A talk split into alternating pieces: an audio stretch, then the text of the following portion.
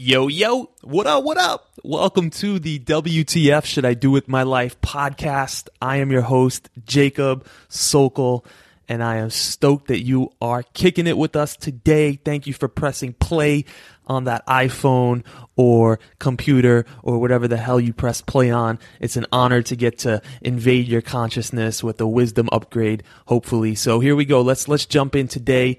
Um, today, I wanna I wanna kick it with you a little bit more um, personally, and you know, I wrote a blog post this week that was super personal, and I'm gonna do an audio version of the blog post right now. So I'm gonna read you the post, and we're gonna kick it together for the next few minutes, and I'm gonna open up in a way that you know I haven't necessarily opened up before. The title of the post is my is excuse me what my fear of being gay taught me. All right, so let's jump into it. I had a suicidal day about six years ago. Yes, that's after I started Sensophy, which is a life coaching company. And no, the irony doesn't escape me. So I couldn't explain it at the time, but in hindsight, I was having a panic attack and I was trying to grapple with massive amounts of uncertainty about my future. And even more scary, uncertainty about who I was. And it took me 10 years to learn this excruciating lesson that I'm about to share with you. But first, let's rewind for some real talk about how this all started. Growing up, I had this big time shame that I wasn't man enough.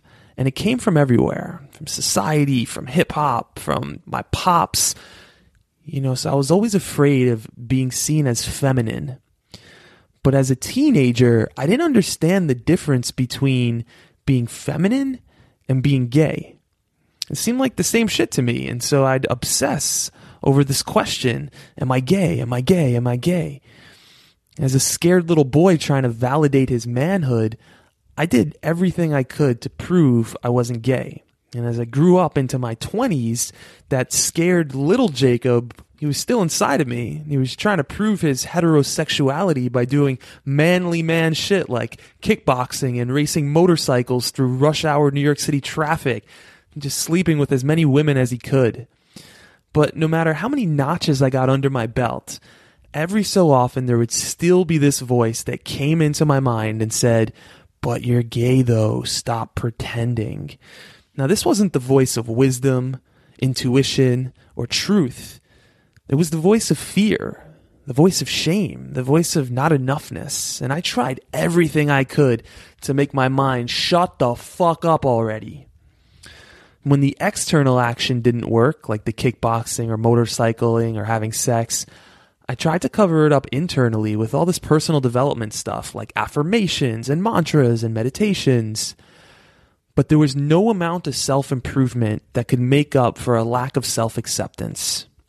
Let me say that one more time. There was no amount of self improvement that could make up for a lack of self acceptance. That's a whole separate conversation I'm excited to get into with you in the future. Let's get back to the story here.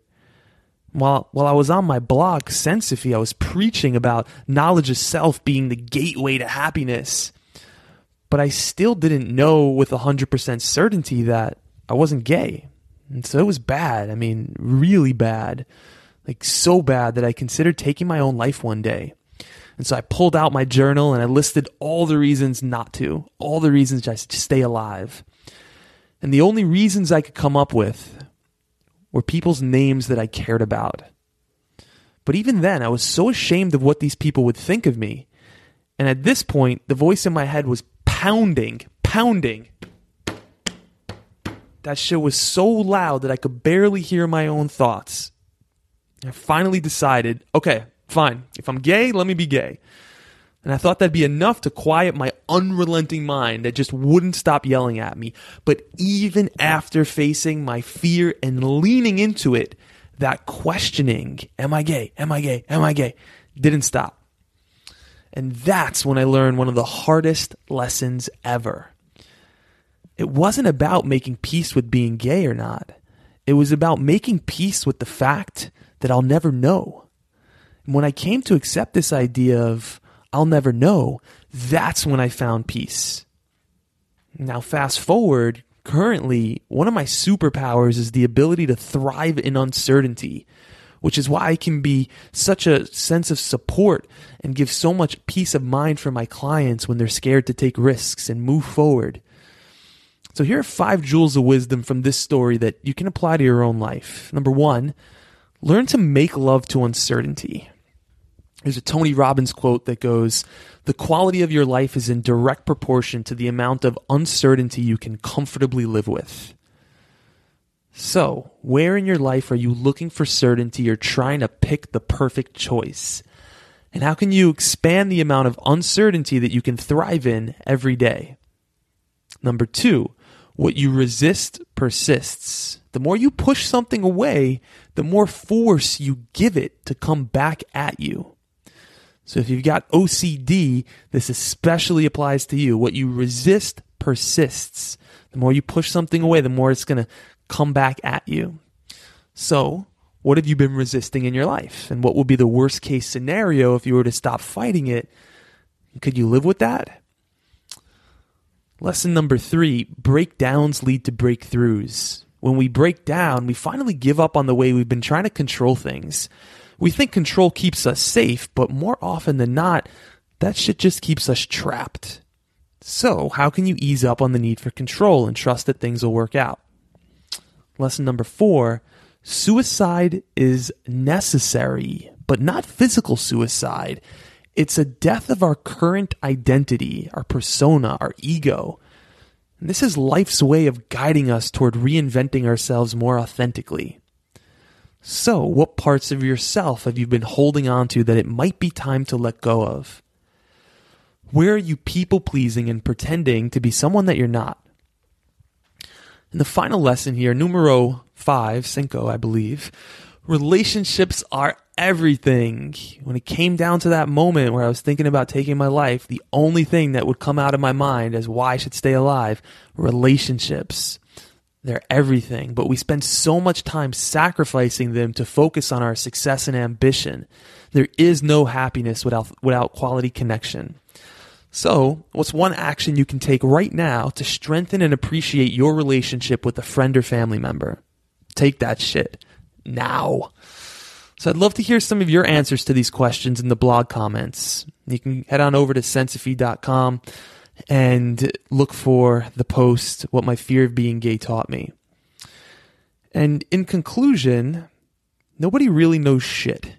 And anytime you find yourself stressed, anxious, or trying to control things, remember, we're all just flying through infinite space on a tiny rock at 67,000 miles per hour with no inherent destination. Now, if you want to enjoy that ride a bit more, it's time to make peace with the fact that it's okay to not know or have everything figured out. That's part of what I call having a solid inner game. And next week, I'll be inviting you guys into a free comfort zone challenge to help expand your sense of what's possible while becoming more confident navigating uncertainty. If you want to make sure that you get notified about notified notified about that, head on over to sensophy.com and sign up for the mailing list. That's S E N S O P H Y dot com. With love, especially for all my dudes, I'm out of here. Jacob. P.S. Still yet to bang any dudes, but we'll see how that goes. And P.P.S. Everyone is on a spectrum of heterosexuality and homosexuality. Nobody's completely straight or gay, and our social conditioning has much more to do with our sexual orientation than most of us acknowledge the ancient Greek philosophers were super gay, and tons of hardcore thugs hook up in prison, keeping it gangsta. So that's the post. And uh, I hope you enjoyed.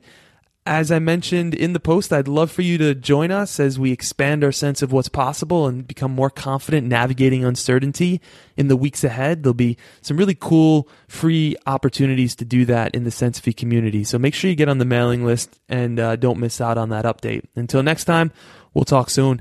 Peace, homie. Homeboys and homegirls, thanks for rocking with us today.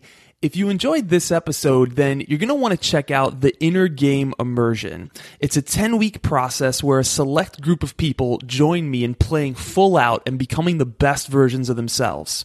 Through an uncommon mixture of comfort zone challenges, mind training techniques, heart opening exercises, productivity hacking practices, energy optimization tweaks, accountability systems, and world class coaching, you'll have the tools and support to grow more in these 10 weeks than some people do in 10 years. You can find out more by going to playtheinnergame.com.